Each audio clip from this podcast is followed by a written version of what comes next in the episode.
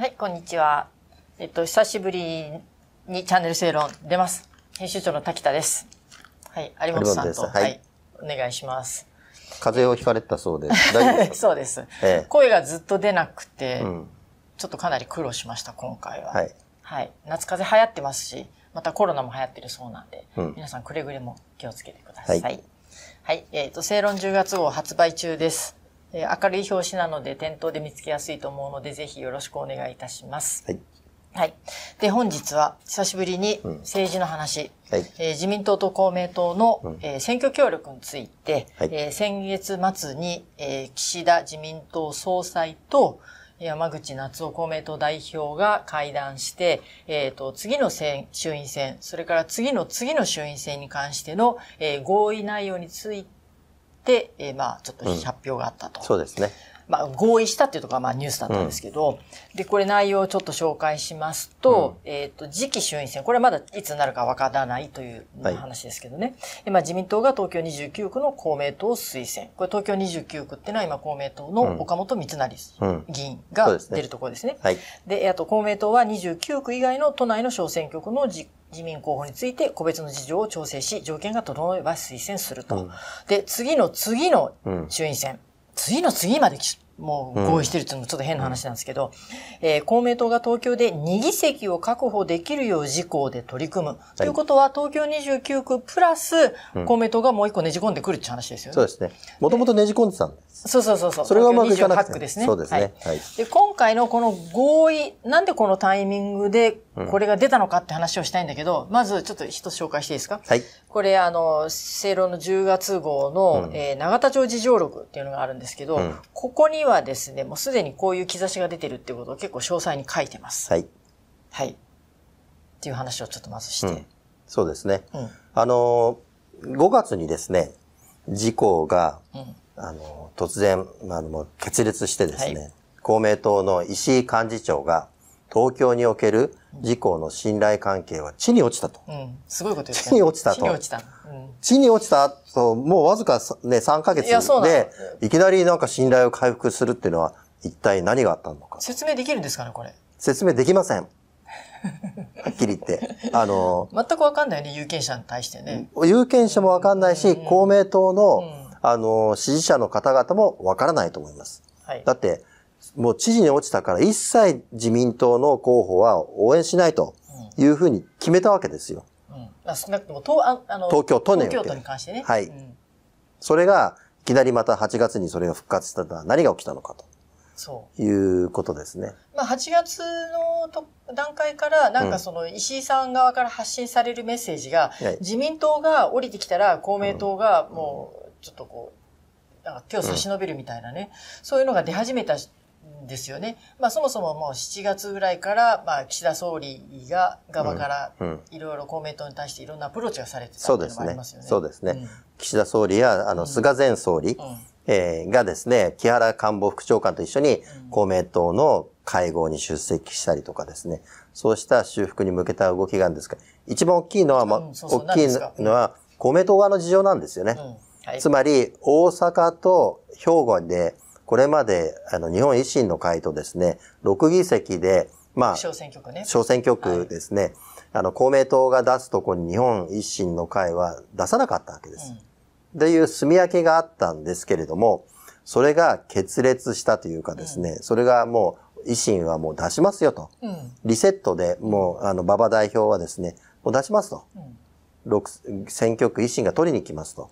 いうことでですね、あの、公明党は、まあ、上昇関西と、これまで言われて、常に勝つ関西、常に勝つという関西は絶対的な強さだったんですけど、維新はそれ以上に強い、えー、傾向としてですね、えー、わけなんで、ここの6議席がこれまでのようにうまくいかないという事情になって、公明党は焦ったわけですね。うん、というと、ちょっと東京も維新がですね、この29区に候補者を立ててきたわけですよ。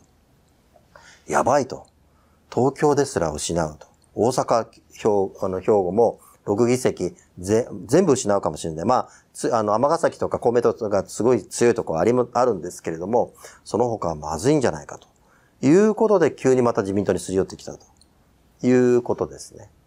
うん、一方が、一方で、その公明党もすり寄ってるけど、自民党側も、なんとなく公明党にすり寄ってましたよね。そうですね。自民党も、やっぱり東京で公明党の協力がなきゃ、当選できないという、まあ当選で平沢さんみたいに必要ない人もいますけども、それはもう非常に稀なケースですね。うん、で、維新が候補者を立ててきたりですね、まあ立民も出す、出すという中で、自民党、都連の中でもですね、まあ公明党の協力必要だよねと。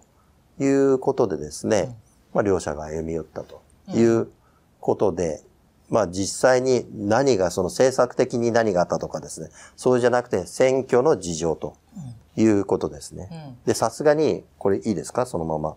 どうぞ。え公明党の中でもですね、まあ批判が出て、現役の議員っていうのは、あんまり批判はできないと いうこと。批判公明党ってあんまりしないんだよね。党内の批判はなかなかできない、しづらいというところがあってですね、OB のですね、赤松正夫さん。まあ私なんかすごい、滝田さんもって、ね、あの、20年ぐらい国会議員をやられた。まあ結構今は OB となってフリーな立場を言うと、赤松さんはやっぱりですね、党内論争がないと。つまり何のために自民党と連立を組んでるのかと。選挙協力ありきになっていないかと。いうことでですね、もっと党内論争を、国民的大論争を起こそうというふうな提起されてるわけですよ。それを公明新聞、機関紙持ってますかそこでやって、じゃあ中国との関係はどうするんですか？と。とかね。公明党というと山口代表に代表されるようにですね、すぐ中国に来たがって、まあ、美中派と言われてるんですけど、赤松さんは公明、中国との関係どうするんですか？とかですね、えー、社会保障の話とか、えー、消費税の話とか、大きな話はどうするんですか？っていうのを議論しようよと、えー、ですね、活発にですね。そうじゃないと、もう選挙協力ありきになってんじゃないでしょうかという提起されてるんです。まあ、僕はこの通りだと思うんですけども、当確事項の間ではもう選挙協力ばっかり先行しててですね、この、また協力復活しても、何が全然よく見えない。何をしたいのかっていうのが見えないですよね。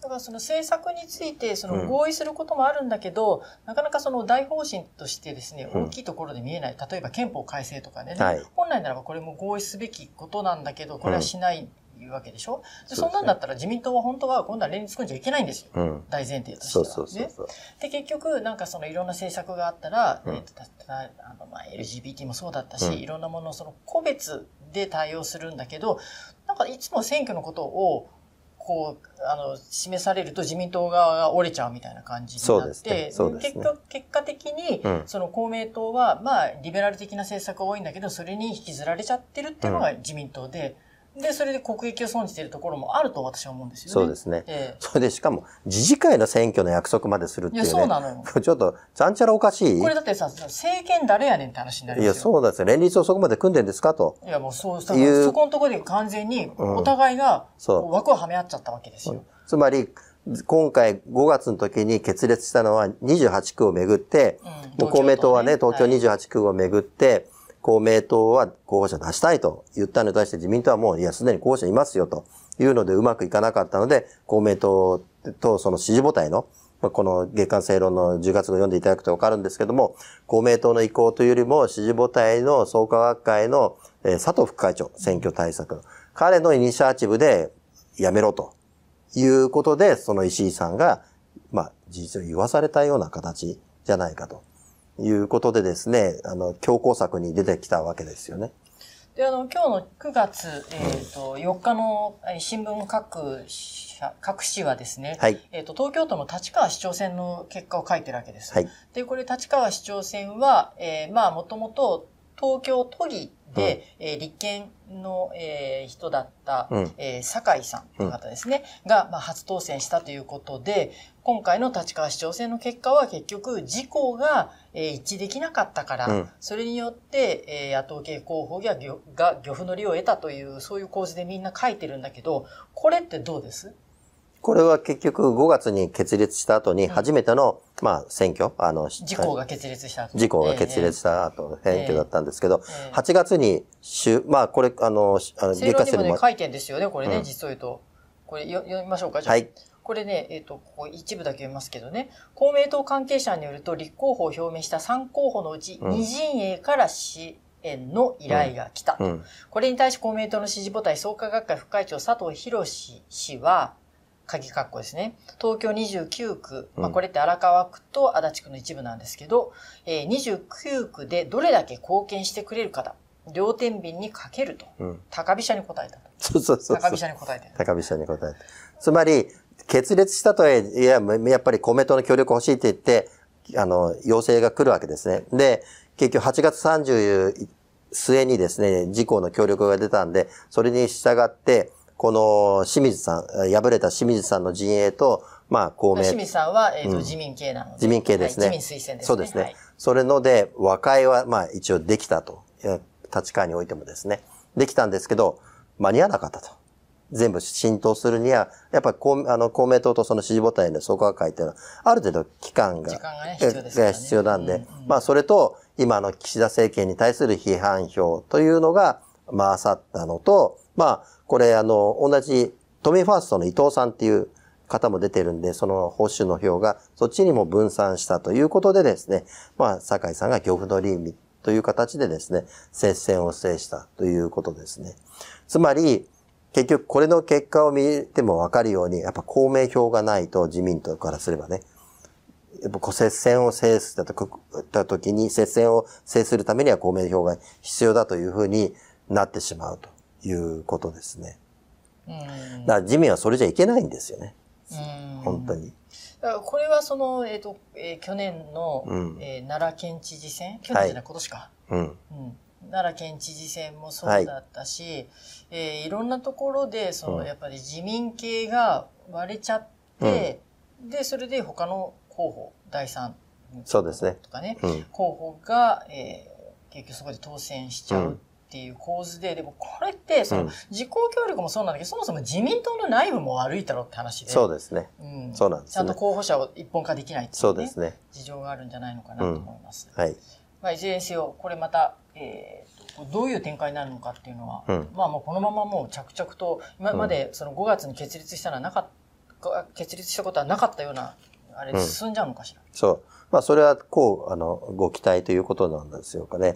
何何を期待あの、正論を読んでいただければ。正論ね。はい。うん、ここら辺の話は、あの、正論10月号に詳細に書いてありますので、ぜひお買い求めください。よろしくお願いします。ますあとですね、えっ、ー、と、今月9日、もう今週の土曜日ですけども、えー、プレスセンターホールでですね、私と滝田さんとアビル論説員が、えー、ですね、討論会、私たちが、えー、やるべきことをやりますんで、まだですね、えっ、ー、と、席ありますんで、ぜひおいでください。